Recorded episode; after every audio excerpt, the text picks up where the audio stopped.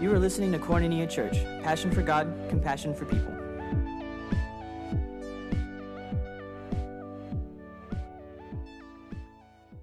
Happy fourth of July, guys. How are you guys? Good. Um, I love the fourth of July. It's literally been one of my favorite holidays um, since I was little. Um, there's no presents involved, which kind of frees up your mind as a parent and as a person who has to make a holiday happen for a family. But I love today because um, I'm a military kid, and we've just loved um, honoring our country in a lot of different ways. And today it's one of those confusing, it's a confusing season because a lot of people are suggesting that celebrating today um, should, should bring conflict. Have you guys read those things? Like, today should be, be a, a day of conflict. And I just want to challenge us as Christians to be able to navigate seasons of conflict, to be able to navigate hard times, that we can both celebrate and be challenged, that we can both um, celebrate and intercede for better. And so um, I, I'm going to celebrate today, and it's going to be pretty awesome. I'm going to uh, just be grateful in all the way, shapes, and forms for this country that I was really, really lucky to be born in. So if you're watching online, today is the beginning of a series called Summer at the Movies. And does anybody have popcorn? Did anybody bring popcorn in to the auditorium? Yeah, so some people got their popcorn. We're hoping that this next month of Summer at the Movies, we have four, four messages that will be kind of partnered with a film that we hope that you guys have watched. Um, we want to have just a moment where we, we recognize that God can be found in the little things. God can be found. Have you guys ever experienced um, a moment with the Lord in an unexpected place? Just like, oh my gosh, it wasn't a sermon, it wasn't a worship song, it wasn't even maybe technically Christian as the way we would categorize Christian, but you can still find God there because God could use all things. He can use a donkey. He can use a movie, right? And so we're going to just um, kind of watch a movie a little bit. Um, I hope I just want to caution you guys, we're going to do tons of spoilers. And so if you haven't seen this movie, I'm sorry, you're way behind. You should have watched this movie like fifteen years ago. Um, we're going to be watching The Sandlot, uh, just a little bit of The Sandlot. It's one of my favorites. It's so, so good. You guys, the movie's so good. And so I've watched it a couple times, and I'm like a sap. Like, I cry at commercials. And there are multiple times during this movie where I'm, I'm sitting there, and my kids are like, are you crying, Mom? I'm like, yeah, he caught the ball, you know? Um, it's just so good. So if you haven't watched it, um, go home and watch it later this week. It's just, it's a good family film, and there's a bazillion different lessons here.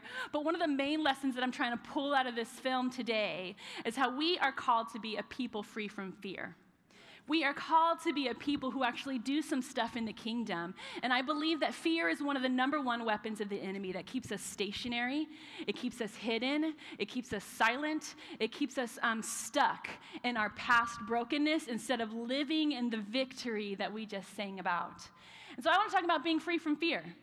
I want to talk about being free from the things that the enemy will try to use to keep you down, okay? And so um, I think that we're not, I'm not talking about fear like when somebody jumps out from behind a door and scares you, okay? Because I believe that God has given us a, uh, the experience, the physical experience of fear to protect us from things. Have you guys ever been afraid and it was a good thing because it kept you from going in an area that was actually bad for you, either physically, emotionally, or spiritually? There are some things when the Lord will, will cause you to be redirected. What I'm talking about today, when I'm talking about fear, is actually the spirit of fear. I believe that the enemy um, will kind of bring on you a spirit of fear that sticks to you unnecessarily. When fear stops being useful, it stops being from the Lord. Okay? And so sometimes um, I need to scare my children. Have you ever scared your kid out of doing something bad? Like, if you touch that, your fingers are going to fall off. You know, like, you kind of say some things to scare them in, out of their own way of doing some things. I've never lied to my children, I promise. No, I'm just kidding.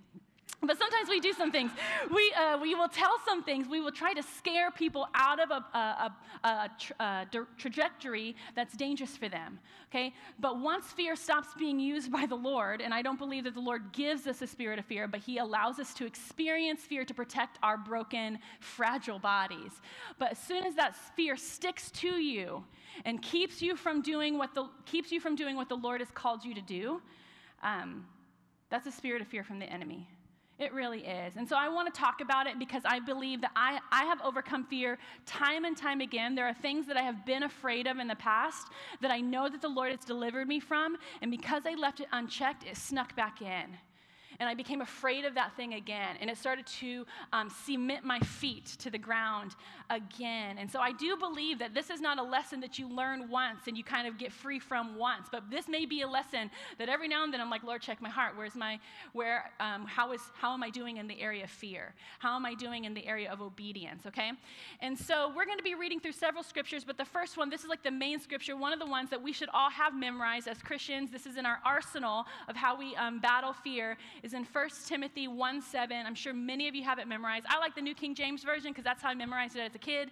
This is the one that I know by heart. It says, "For God has not given us a spirit of fear, but of power and of love and of a sound mind." And as I watched this movie, I could see the, the power, I can see the impact of love, and I can see the results of having a sound mind in the lives of these kids as we watch this. So first of all, when we talk about fear, where does fear come from?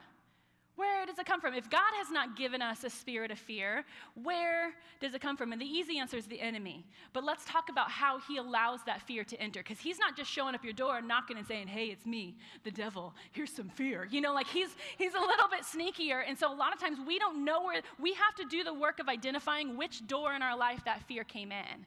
Okay, so the fear can come in in a lot of different places. And if you're young, I can tell you, the fear can come in even for you as a young person. The fear can come in really early. And if we're not watching where fear is coming in and actively closing those doors, by the time we hit adulthood, we've allowed fear to grow. And so if you're young today, this message is still for you, that we can be people who close the door on where fear can come in. Okay, so um, in this movie, The Sandlot, if you haven't watched it, here's the spoilers. It's really about this um, group of boys, particularly one young man. His name is Smalls. And it's kind of ironic that his name is Smalls because he is a person who thinks very small of himself. Okay, he's actually a self-proclaimed egghead, and it's really funny if you watch the movie. His, he tells his mom, he's like, "I'm an egghead," and his mom's like, "Well, you'll always be an egghead if, with an attitude like that." And I just started dying laughing because she didn't tell him, "You're not an egghead." She's like, "Yeah, uh, you better change your behavior, otherwise you'll always be an egghead." I'm like, oh my gosh, this mom is so great. Anyways, so this is a self-proclaimed egghead. He's obviously dealing with fear. Okay, there are some people who are dealing with fear, but we know how to like keep it together. You know, like we wear big red pants if people think we're really bold and brave, you know, like we have it together. Um, but mo- I can just tell you, everybody's dealing with a certain amount of fear on some, some capacity. But this young man, he is obviously dealing with fear, where he is stepping forward and he's shaking, he's stuttering, he doesn't understand what to say. Um, so in those moments, that's what we're gonna we're gonna join in. He is trying to get in on this group of boys who play baseball. And when I look at these boys, number one, they're not that cool either, okay? These little boys, I'm like, why is he talking trash? Like, he's super dorky as well. Like, all little kids are kind of like, okay, he's still growing into his body as well. Anyways, but this little boy who's trying to get in on the cool kids, um, we're gonna see his first experience of what it was like for him to face his fears and try to get in on the game. Let's check this out. Hey, Smalls, don't second. Okay.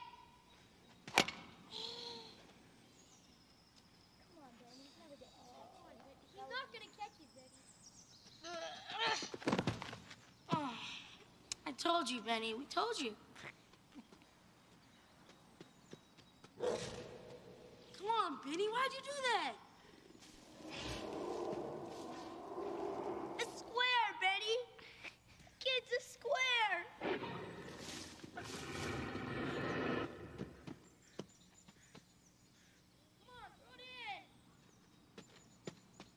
the hell's he doing?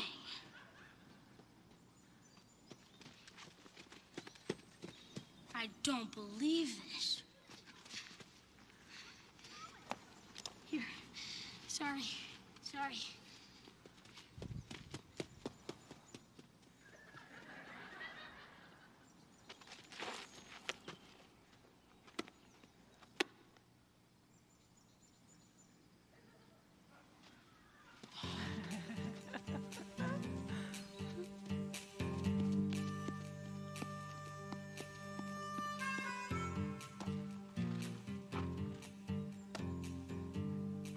Throw it, you know. No. I can't. I don't know how. Thanks for taking me here. But I think I better go. Hey, hey. You think too much. How'd you get straight A's and sh No, I got a B once. Actually, it was an A minus, but it should have been a B. Man, this is baseball. You gotta stop thinking. You just have fun. I mean, if you were having fun, you would have caught that ball.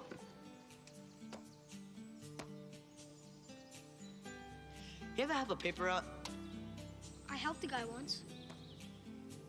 Okay. Well, chuck it like you would throw a paper. When your arm gets here, just let go. Just let go. It's that easy. How do I catch it? Just stand there and stick your glove out in the air. I'll take care of it. About time, Benny. My clothes are going out of style. They already are. Shut up. Told you, Benny. Smalls, throw to second. Okay.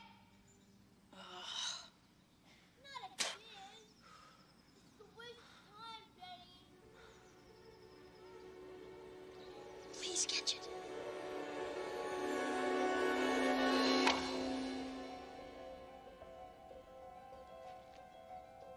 Please catch it.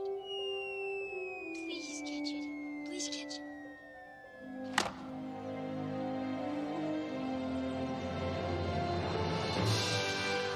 All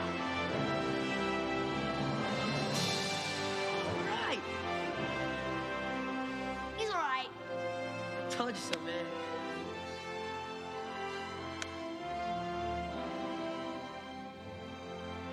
Okay, let's play some ball. Yeah, let's play some ball.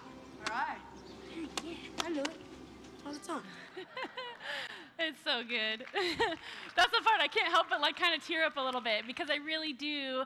Um, whenever I watch that, I see an image of myself and God. When he tells Smalls, just stick your glove in the air, and I'll take care of the rest. Like, I know, I'm very confident that that's how God sees us. He doesn't expect us to have all the right tools. He expects us to stick our glove in the air, metaphorically speaking, whatever that means for your life. Sometimes that means just, just go outside and find a person to pray with. Just go to that person at your school who you know is having a hard time. Just go to them and start a conversation. The Lord wants us to start something, and then he puts the ball in the glove. It's not necessarily about us. He, Smalls didn't do anything. He literally stood there with his glove in the air, and Benny, such a good friend, such a good mentor, made it happen. And I believe that for us as people who are overcomers of fear, if we would get out there and trust that God will use our obedient step of just getting out there and expecting to be world changers, expecting to be kingdom builders, expecting that every encounter is an opportunity for transformation in somebody's life, that God will connect the dots. Okay, and I do believe that what's really important about this situation is that Smalls had a really good teacher. He had a really, like, if, I don't know if he if he wouldn't have caught the ball, which is pretty much a miracle, by the way. Like, I don't know how you hit a ball with a bat and get it into a glove, but whatever. Um, but the fact that he did that made it so that he could actually throw the ball. I think that that moment gave him confidence to do the rest of the task. And I just want to tell you that fear is natural because we live in a broken world. But it's not natural according to the perfection of God, okay? Because the brokenness of this world brings about opportunities that, man, it's scary. Rejection is real, okay? Violence is real. Tornadoes are real, you know what I mean? Like, there's a lot of things that could be scary. We live in a broken world. So if you have fear, let's not add shame to that by being sad that you're afraid. Like, there's there's things that are scary. The, um, when we go out and we have to talk to people, I tell you, t- talking to people is one of the scariest things you'll ever do. Talking to people about stuff that matters is one of the scariest things you'll ever have to do. And it says in John sixteen, this is how I know that, um, that there's going to be scary stuff. It says, I have told you these things, this is Jesus talking, so that in me you may have peace. In this world you will have trouble, but take, uh, take heart, I have overcome the world. So we know that there's trouble that is, that is threatening our peace. And that trouble is going to re- result in fear. Um, but I can tell you as a st- in a story in Second Kings that we are to live by the Spirit. If we are people who live by the Spirit, it will change our perspective. In Second Kings six, sixteen through seventeen, this is a really cool story with the prophet Elisha. I'm going to start in verse fifteen. I'm just going to read it through because the scripture will speak for itself. When a servant of the man of God got up and he went out early the next morning, an army with horses and chariots had surrounded the city. "Oh no, my Lord, what shall we do?" the servant asked. "Don't be afraid," the prophet answered. Now, there's every reason to be afraid. They are surrounded, right? But he says, don't be afraid. Those who are with us are more than those who are with them. This was not practically, physically true, okay? Because he is living by the Spirit. He is seeing things by the Spirit. He knows what's spiritually true, maybe not what's physically true. Physically true, they're surrounded, they're in danger. They should, could, you know, it's viable to be afraid. But what Elisha is operating under is something greater than the physical world. And as Christians, we can operate in something greater than the physical world, and it tells us how right here. It says in verse seventeen, Elisha prayed, "Open his eyes, Lord, so that he may see." Then the Lord opened the eyes of the servant, and he looked and saw the hills full of horses and chariots and chariots of fire all around Elisha. As the enemy came down from toward them, Elisha prayed to the Lord, "Strike this army with blindness." So he struck them with blindness, and as Elijah had asked. If we were to ask God, God, open our eyes so that I'm not seeing every situation just for what it looks like. I can't just see every situation just for what I can see in front of me. Every every sit, um, when I sit down and do my budget, sometimes it doesn't line up. God, I, I don't have all the money to do all the things I need to do. That's a practical thing that sometimes doesn't line up. But if I can if I can tap into the Spirit side of who God has said, he says, I've made you an heir of heaven. I've made you an heir of the kingdom. There is a wealth of um, resources to me. When When I look at my budget, it may not line up, but I can ask the Lord, give me your sight for how I handle my finances. Give me your image, your, um, your vision for how I process this lack. When I look at a diagnosis, a friend of mine has been diagnosed with something pretty scary, and we're doing the work of making sure that we look at this diagnosis through the possibility of the spirit world. That even though this may be a physical, practical reason to be afraid, we're going to stand in truth of how God can be a healer. God can be a healer. God wants to be a healer. And even if he doesn't, we're going to find our confidence in Christ. Even if he doesn't. So we're doing that work right now. It says we can live in the Spirit because the Spirit is our power. The Spirit is our source. So fear, when we look at this video clip, I know that fear for this young man, it's it's thriving in a couple different places inside of him. So fear, once it's planted in you, you can do the work of getting it out. And fear, before it takes root, is actually, I think it's pretty easy to get out. Like, oh, no, no, no. I see you, fear. I'm moving on, right? But fear, once it takes root, it thrives in certain environments. There are certain environments that fear will just, like, take root. Um, I have um, some mint plant. I'm a kind of a plant crazy person, and I have some mint plant, and it is just overwhelming my entire yard. I did not know. Did you know that mint is actually a weed? Mint is a weed.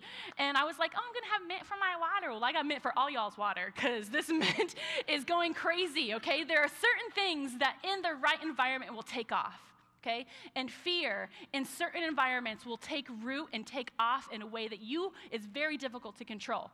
I think that fear thrives in shame.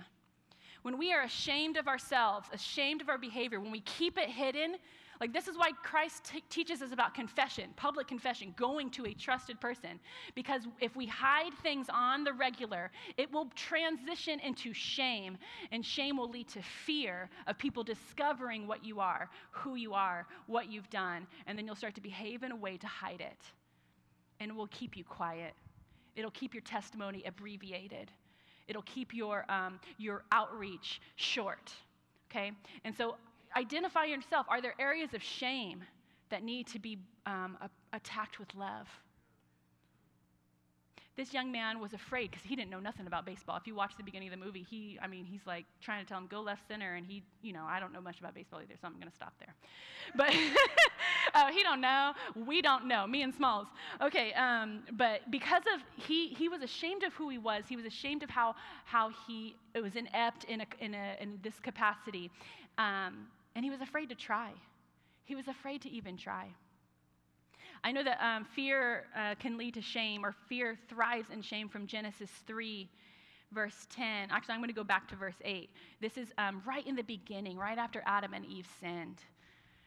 They disobeyed God. They didn't trust God enough to obey him. God said, you can do, you're in charge of all of this, all of the perfection of my creation. You are in charge of it all. but just don't eat this tree. Trust me, don't eat this tree. And they didn't. Through the promptings, the pullings, the, the temptation of the enemy, they went and they sinned. They ate from that tree. So this is the response. In the cool of the evening, breezes were blowing. The man and his wife heard the Lord God walking about in the garden. So they hid from the Lord among the trees. Then the Lord called to the man, "Where are you?" And he replied, "I heard you walking in the garden, so I hid. I was afraid because I was naked." God said, "Who told you you were naked?" The Lord God asked. "Have you eaten from the tree whose fruit I commanded you not to eat?" So all of a sudden, their, their shame made a way for fear to keep them away from God.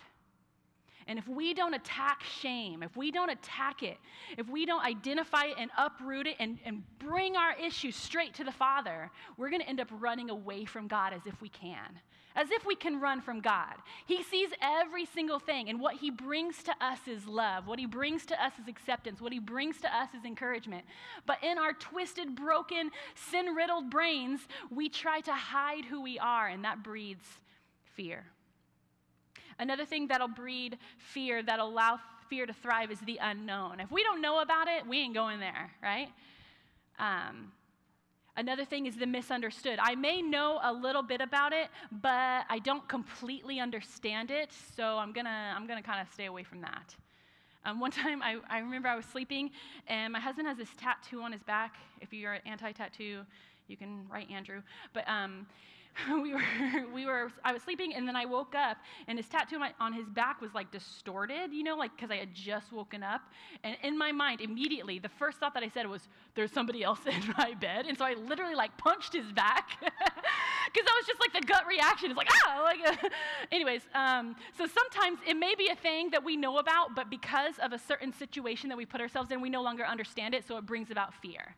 Right? So I, I think I know what you're saying, but because I'm misunderstanding how you're going about, I assume you don't love me, or I assume um, I'm not qualified, or I assume this isn't for me, or I assume you think less of me. We can misunderstand enough, and misunderstandings left unchecked can breed fear. And then trauma. Trauma is this deeply distressing or disturbing experience. Many of us have had experienced trauma from childhood or trauma from experiences. When you've experienced, um, like if I go to touch a thing and somebody slaps my hand, and that happens on repeat, um, I'm going to stop reaching, right? And so some of us are afraid of intimacy. We're afraid of being exposed. We're afraid of showing who we are. We're afraid of going in certain avenues. We're afraid of maybe certain types of people. We're afraid of certain situations because of an experience of trauma that has taught us to fear that. And I can tell you that that's, that's um, something that the Lord can overcome. I don't believe that there is anything outside of the healing covering of Jesus. So even years of trauma, even generations of trauma can be restored by the powerful name of Jesus. And so if you have any of these things in your mind, or as you're doing the work, like, man, I have this thing, this fear, maybe it's coming from one of these places. We're going to move on and um, watch just a little bit more of our, our video. Um, there is that, you heard it in the last video, there's a really big dog behind the field that these kids play in. And eventually the ball is going to go over the fence, and the kid's got to explain to the new kid why he can't go across that fence. Let's check this out. The legend of the beast goes back a long time. For any of us could even pick up a baseball. Back to a place called Myrtle's Acres. It all started about hmm, twenty years ago, when thieves kept stealing junk from Myrtle's Acres junkyard. So Mister Myrtle, the guy that used to own the place, got him this new pup from the dog pound. He fed him whole sides of beef and turned the pup over to the junkyard. And the pup was grateful.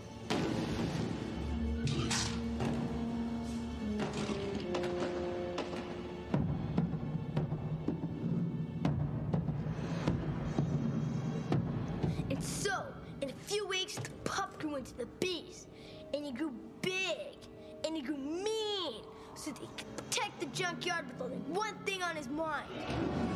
Kill everyone that broke in. And he did. And he liked it. A lot. The beast This was the most perfect junkyard dog that ever lived. A true killing machine. But after a while, the cops started getting phone calls from people reporting all the missing thieves. The ones the beast had killed. It added up to about one hundred twenty, one hundred seventy-three guys. It's true. They never found a single body, not one. Some people say they all got away, but we all know what really happened. The beast ate them. He ate them bone and all.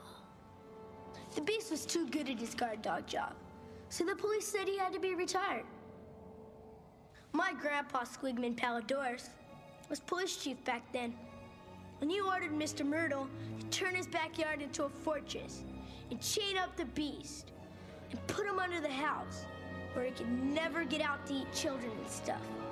And that's where he's been for twenty years, and that's where he'll be for the rest of his life. Because when Mister Myrtle asked the cops how long he had to keep the beast chained up like a slave, they said until forever, forever, forever, forever. And so, the beast sits there under that lean-to, dreaming of the time when he can break the chain and get out. Dreaming of the time when he can chase and kill again. See, man? That's why you can't go over there. Nobody ever has. Nobody ever will. One kid did, but nobody ever seen him again.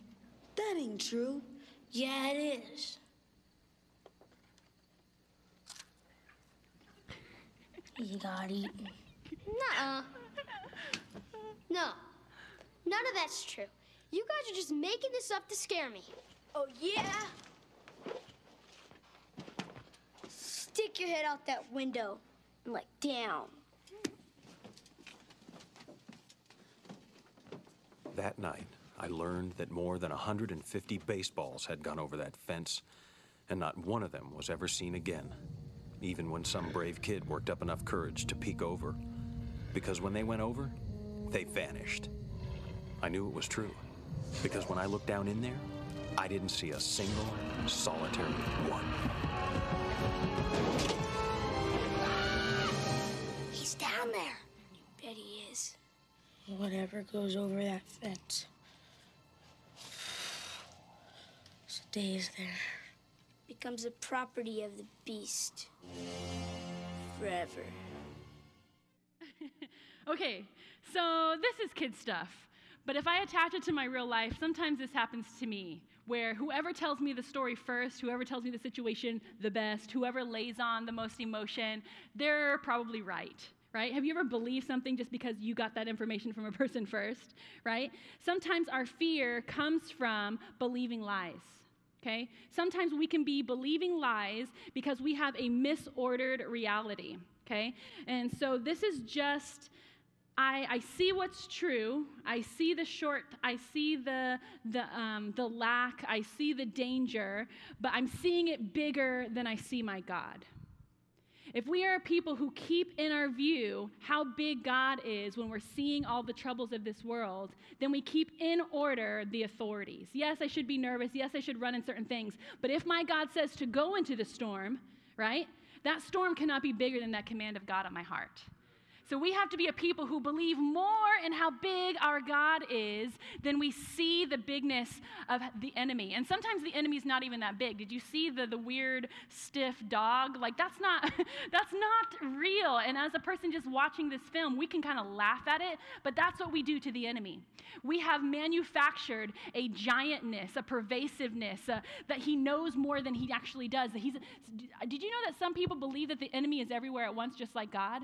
That is a lie. The enemy is not omnipresent. He's only in one place at a time, and I can almost guarantee he ain't bothering me. I can go when the Lord tells me what to do. I can, I can fight what the Lord tells me to fight because he's not even by me. If I start to get this misordered reality, these lies of who, how big the enemy is, how big his schemes are, and, and it can minimize how big God actually is. We can become afraid by listening to other people's fear and dysfunction. Okay, just because other people are afraid doesn't mean we have to be afraid, right? Have you ever been um, in a situation where someone said, oh my goodness, and you're like, what is it? You know, like fear catches really, really fast. And some of that's just natural, like it's an instinct. But as, as people of faith, we have to be really quick to counter the warnings. We have to be very quick to counter the warnings. When David, there's a story in Scripture in Samuel, when David went to, not in Samuel, I'm sorry. Um, where is David found? Thank you, Kings. Um, when David went to fight Goliath, he goes to the battlefield, and everybody had been just hearing the, the taunt of this giant. They've been hearing him um, slander the name of God, slander the, the worship of his people.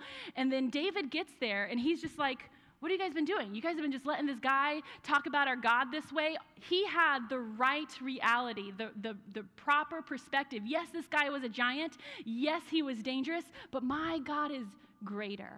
And he has declared that if he is calling us into battle, that we can be victorious. So I just got to trust that.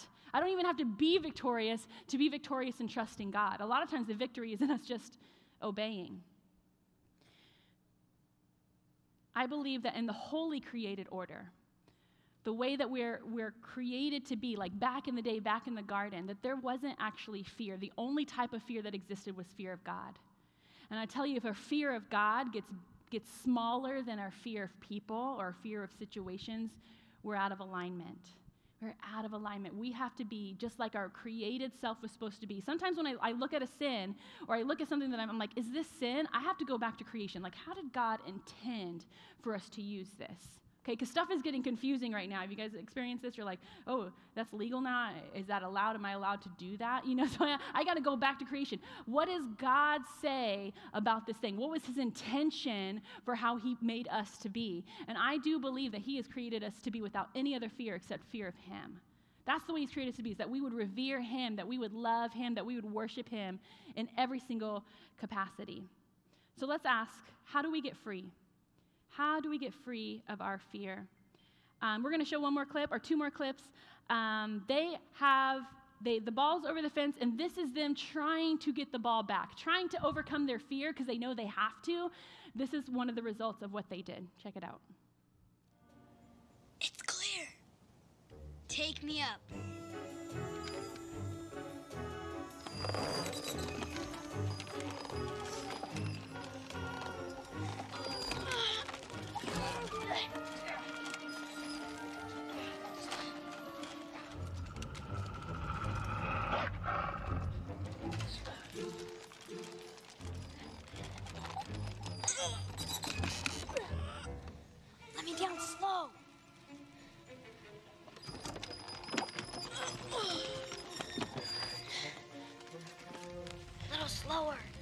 Slow. Go. Okay, let me down. Almost there. It's almost there.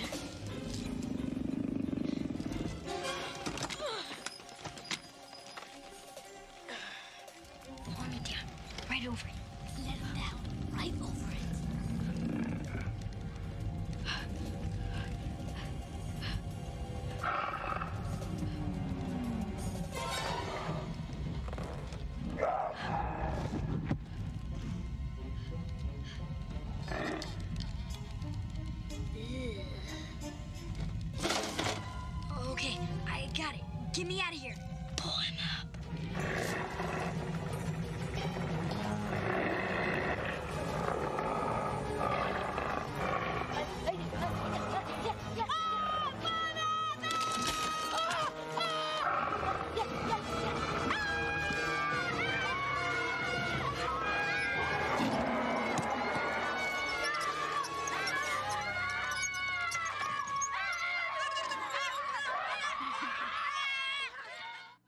Okay, personal secret, that little kid, yeah, yeah, is my very first Hollywood movie crush. When I was like twelve-year-old little Candace, I was like, oh my gosh, yeah, yeah. And I would never tell my parents because I was so embarrassed. But now when I watch this, it's so weird. Have you ever watched a movie? You're like, back in the day, I had like a little high school girl crush on him. Anyways, the crazy thing is, um, I'm like, I'm going to sweat right now. I'm embarrassed now. Um, the thing is, what, one of the things I want to commend these guys for is they didn't just ignore the thing that made them afraid, right? They knew that it was important enough to overcome their fear. At least they just didn't call themselves out. And I do know a lot of Christians. I know a lot of believers who's like, I'm afraid of that. I'm not even going to try. Let's not be that kind of a believer. Let's not be the believer who says, well, I can't understand the Bible, so I'm not going to read it. I'm not going to be able to have impact on other kids. I'm not going to volunteer. You know, we can discount ourselves before we even try because of fear. And I congratulate these guys on at least trying. But one of the most frustrating things is he let go of the ball. If he had just held on to the ball on his way up, movie done, right? There's like thirty more minutes of this movie because fear caused him in the middle, almost to his victory, fear caused him to let it go. They had gone through all the trouble, all the weird things of getting him over the fence, and fear is the reason he let go. So let's not ignore fear, okay? Because I do believe that fear ignored can turn into other things. Okay, fear unattacked, fear unaddressed can manipulate um, the way that we hear the voice of God. It can manipulate how we hear and respond to other people if we leave fear unaddressed. At least they went for it. At least we want to be, we're going to try. I'm going to try it. I love that attitude when I talk with certain people. They're like, well, I don't know about that, but I'll try. There's something of a bravery there, I believe, a faith there, where people are like, oh, I don't really know, but I'll try. And I believe that that's all God's asking for us. He's not asking us to be successful. He's asking us to be courageous enough to try. And so, um, but here's the thing. In being people who are trying to overcome our fears, let's not get weird, okay? Because I've been hearing, I'm um, talking with a lot of people about a lot of, uh, there's a lot of weird ways to overcome fear. Um, a friend of mine, she's like, well, I'm going to go home. I'm going to get my crystals. I'm going to lay them. I'm going to lay them on my, my pressure points. And I'm just like, friend, that's weird. We don't need crystals. Okay? We don't need tarot cards because we're afraid of our future. We don't need to go and ask a psychic about our future. That's weird, and that's actually of the enemy. Let's not start to confuse truth and adopt worldly lies in order to overcome worldly fear. Okay? So let's not get weird. Let's not get confused. I believe these boys got weird. This is like one of five different ways that they try to get that ball back. Okay? And so they got really weird, and I believe that fear... Um, Fearless acts, when we're, or not fearless acts, but when we are acting in fear and we try to get weird, we try to pretend we're not afraid. That's one way. We just, just try to pretend we're in denial. I'm not afraid. I'm not afraid. We start to do these mantras. I'm not afraid. I'm not afraid. I'm just going to do it. And sometimes that can lead to denial, um, which can lead to procrastination, overcompensation, avoidance, pretending, um, numbing. There's a lot of different things that avoiding fear Um, or, deny, or getting weird with fear can do. And I believe that scared Christians, when we act like scared Christians, we hurt other people. Scared Christians, we can hurt each other, and we can hurt the world. We can hurt our witness. We can hurt non-Christians by, by saying weird things to them that are not true in Christ. We're like, oh, you can come to church, but you better dot, dot, dot. We start speaking in fear over people who just need to be brought in with open arms. Let's be Christians of faith who are overcoming our fear, but let's not get weird. Don't get weird, guys. Last but not least, here's the last clip. This actually gets them right where they should have been from the beginning. Um, this is the final clip of the movie. And they jumped into the backyard. Um, Benny becomes the hero. He, the dog chases him around town for like miles, it seems. And um, they end up saving the dog's life. So what became fearful, they ended up going, what was the source of their fear? They ended up having to go save this dog from a fence that landed on him. So now they're returning the fence, or the dog, to their owner. Check this out.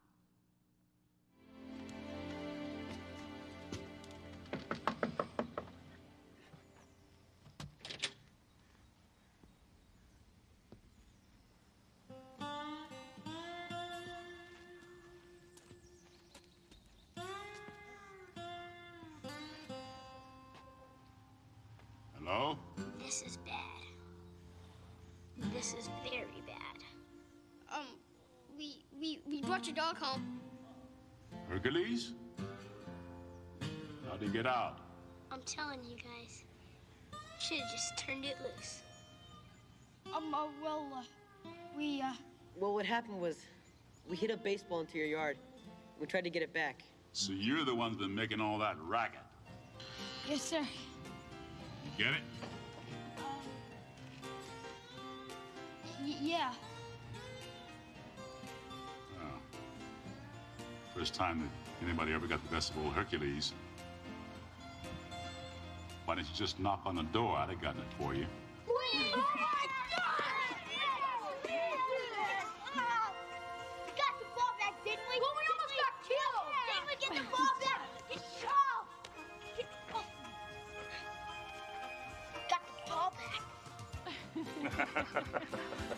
Oh, man. has gone to the owner from the beginning, problem solved. And I believe as Christians, when we are facing our fears, if we go to the owner of our life, the owner of this planet, the owner of all creation, we'll avoid, avoid a whole bunch of weird um, trying to overcompensate for our fear. So just go to the owner. Go to the one who made it all. Go to Jesus first. A lot of times when we're afraid, we text our friends. We Google something. I'll Pinterest away. You know, like there's so many things that can come before us. Going straight to the source, that is a huge ton of wasted time, huge ton of wasted money, huge ton of wasted energy. It says in Philippians four, four through nine, rejoice in the Lord always, and again I say rejoice. Let your gentleness be evident to all. The Lord is near. Do not be anxious about anything, but in every situation, by prayer and petition, with thanksgiving, present your requests to God, and the peace of God, which transcends all understanding, will guard your hearts and your minds in Christ Jesus. And then it goes on to say, finally, brothers and sisters, whatever is true, noble, right, pure, lovely, admirable, excellent, or praiseworthy, think about such things. Whatever you have learned or received or heard from me or seen in me, put it into practice, and the God of peace will be with you. He will be with us. We don't have to circumvent the owner because we're ashamed. We don't have to go away from the owner because we think he'll be mad. He will be mad at us. I've tried to fix many, many situations because I thought my parents would be mad, so I tried to fix it first and then go to them. My mom, my mom has told me many times, you should have just asked me for help. I would have paid for that for you. Or I would have, you know, like my parents are there to help get me out of trouble. They are not always the perpetuators of the trouble, even though I get disciplined, right? Sometimes we confuse the discipline of our Father as a reason why we should fear him and avoid him. But really, the discipline of the Father is love, and he disciplines us perfectly. If you've ever been disciplined imperfectly, you can fear discipline. But the, the discipline of the Lord is perfect. Another thing we can do to be overcomers of fear, to be free from fear, is to minimize secondary voices. When you have other voices, sometimes it's, it's my voice. That's the, the, the cause of the fear. Have you ever heard your voice? Like, you're so dumb, you know? I've heard that many, many times. When I say a stupid thing on this platform, I would tell you, it rings in my brain for a couple weeks. It rings, guys. It rings. And then I have to do the work of being, well, the Lord's going to use it. The Lord is going to use it. It's not about what I do. It's not about how good I am. It's not about how perfect I am. It's just the Lord. And if I stay there and I minimize the, the evil little Candace voice in my head that's trying to tell me that I did a bad job, I'm not good enough, there's no one who could have ever heard that. As I minimize that voice, um, I can overcome fear. But that's work. That is a lot of work, and it is often a repeated work. And there's other voices. There are so many voices on social media that are not the voice of the Lord. They are not the voice of the Lord. They are not talking according to Scripture. There are comparisons being made. There are descriptions being made. There are fears being sent out that are not from the Lord. And yes, we might need to be reading them because I want to be aware of what lost people think. I want to read those things so I understand how to reach the next generation. However, I cannot allow those fears to become my fears. I need to minimize those secondary voices. It says in First Samuel, uh, oh, this was where um, David and Goliath was, but in Isaiah forty-one twelve, though you search for your enemies, you will not find them. Th- those who wage war against you will be as nothing at all. For I am the Lord your God who takes hold of your right hand and says to you, do not fear, I will help you. That has to be way bigger than every other voice. God says my enemies will be non-existent because of how big he is. Okay, so that is, that's the reality. Not that I will not ever have enemies, but actually my enemies will be nothing compared to Christ, nothing compared to the Lord. And if I lose that, those voices don't stay minimal. They don't stay small. And last but not least, the thing we got to do is to stay repentant. We have to stay a repentant people. We can't assume that we're always right. We can't assume that I can do this on my own without Christ. I believe that there's a lot of people who are stuck in fear because we are working really hard to earn our own forgiveness. And we can't do it.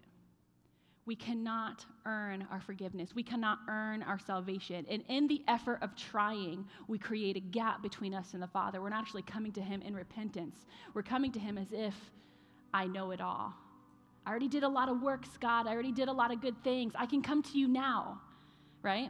So a lot of times we are, we're, we're living in fear because we haven't done enough to be good enough to go before the Father. It says in Acts three nineteen, repent then and turn to God so that your sins may be wiped out, that times of refreshing may come from the Lord. Your fear may actually be the fruit of striving for forgiveness. Second Peter three nine says, it's not about, um, it says, the Lord has not is not slow in keeping his promise, as some understand slowness.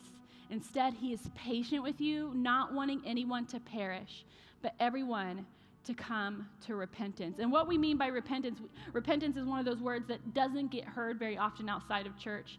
Repentance is not just, I'm sorry, Lord. Repentance is, I'm sorry, Lord, and I'm ready for you to change me. I'm ready to turn away. I'm ready to not do that anymore. I'm ready to be done with that. And a repentant heart doesn't, um, doesn't end in our moment of salvation. That's not when repentance ends. Yes, for salvation we come and we say, God, I can't do this without you. I repent of my sins. I come before you. And he gives us the freedom from sin right then and there. Hallelujah. But then we start this journey of staying in this attitude of it's not my will, it's your will. It's not my power, it's your power. God, turn, change my heart, make me new. Change my mind, make it new. It's a consistency of going before the Lord, and when he gives us a reason to turn, we do it. We turn. We make a change. We make, we make a new way. So I want to encourage you guys, we're going to stand right now, and I want to pray for three different people. I'm going to invite the prayer teams to come up because I want to overcome fear. I want to be free from fear completely. Okay? And so this is the thing. Again, we do this day and day and day. We, we become free from fear on a regular basis. But as we walk outside of these doors, I don't want a single person in this place to leave saying, you know, I still got those fears. We're going to do the business of becoming free from fears right now. And that, that first comes from salvation. First, it happens with salvation, so I can't skip this.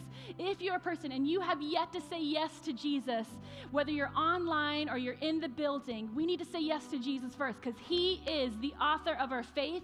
He's the one who starts the freedom. We can't create feed, uh, freedom just by laying hands on you without the covering of salvation. So if you need the covering of salvation, you need to be set free both in the physical world and the spiritual world from sin, from hell, from um, disconnection from Christ. I want you to raise your hand right now. We're going to pray for you right wherever you are. There's hands, and we're going to pray for our brothers and sisters. There's three. Um, there's hands all over. So if you're by somebody who has their hand up, um, our eyes are open. I didn't tell you to close your eyes. Go look at them and stretch your hand out. We're going to pray for them right now. Holy, precious God, I pray for those who have their hands up right now, and those who maybe you're praying online and your hands are up wherever you are. God, I pray, Father, that you would meet them right where they are. Set them free from sin. Set them free from the grip of the enemy. Set them free from From death and their, their, their past ways. And Lord, your scripture says that when we come before you, we are a new creation. And God, we celebrate the newness, the new birth that is happening right now in Jesus' name. And we declare that the Spirit will be in charge of these souls from this day until they die and, re- and they see you in heaven in Jesus' name. Everybody shouted, amen and amen and amen. Yes, let's give it up. If you said yes to Jesus, we want to connect with you. Um, text Jesus to the number on the screen because that we will we'll pray with you. We want to connect with you, and you can come up here. But the next two people I want to pray with real quick are people who need deliverance from fear and people who need to repent. Sometimes that action of repentance can happen on your own, but sometimes you need to confess to a brother. Sometimes you need to confess to a sister. And so if you need to, this this altar is here for you. You don't need to come to a person, but you can just come and lay. I have to go and I have to get on my face. I have to get on my knees to repent sometimes because my, my brain will fight it. My brain will still say, you can do this, Candace. You know, like it'll still lie and say, I can do this on my own. I got to bring it before the Lord. And sometimes there needs to be a physical shift for my spirit to catch up. And so if you're either of those groups, I want to invite you to come to the for, come to the forefront of the auditorium, and we're going to pray for all of you. Go ahead and come right now. If you want, want deliverance from fear, we're going to pray with you. We're going to lay hands on you. We're going to anoint you with oil. Come forward right now if you want to be, um, if you want to have a prayer of repentance. And then if you're none of those people and you don't want to be free from fear, or if you don't want to be um, delivered from um, or have a prayer of repentance. We're going to pray for all of you guys right now before you leave. So Heavenly Father, I thank you, God. Go ahead and close your eyes. Go ahead and raise your hands, and we're going to pray for our church together. As a community, God, we say we need more of you. We need more of you, God. Forgive our hearts for trying to do it our own way. Forgive our minds for um, entertaining thoughts that are not holy and pure. Forgive our mouths for speaking not truths or speaking evil over people, God. Forgive our attitudes for being um, uh, judgmental or for being for having a, a short-sightedness as to what your call is on our lives. God, and I pray for freedom right now, Father, for any person with worry and anxiety in their life that has crippled their, um, their passion for service, that has crippled their ability to live a full life, God. It says that you've come so that we may have life and live it to the fullness, God. And I pray for those whose worry and anxiety have kept them from living that full, full anointed life. We ask for your freedom from fear right now, that as we walk out of these doors, that you would give us a call. Give us something to do, my Lord.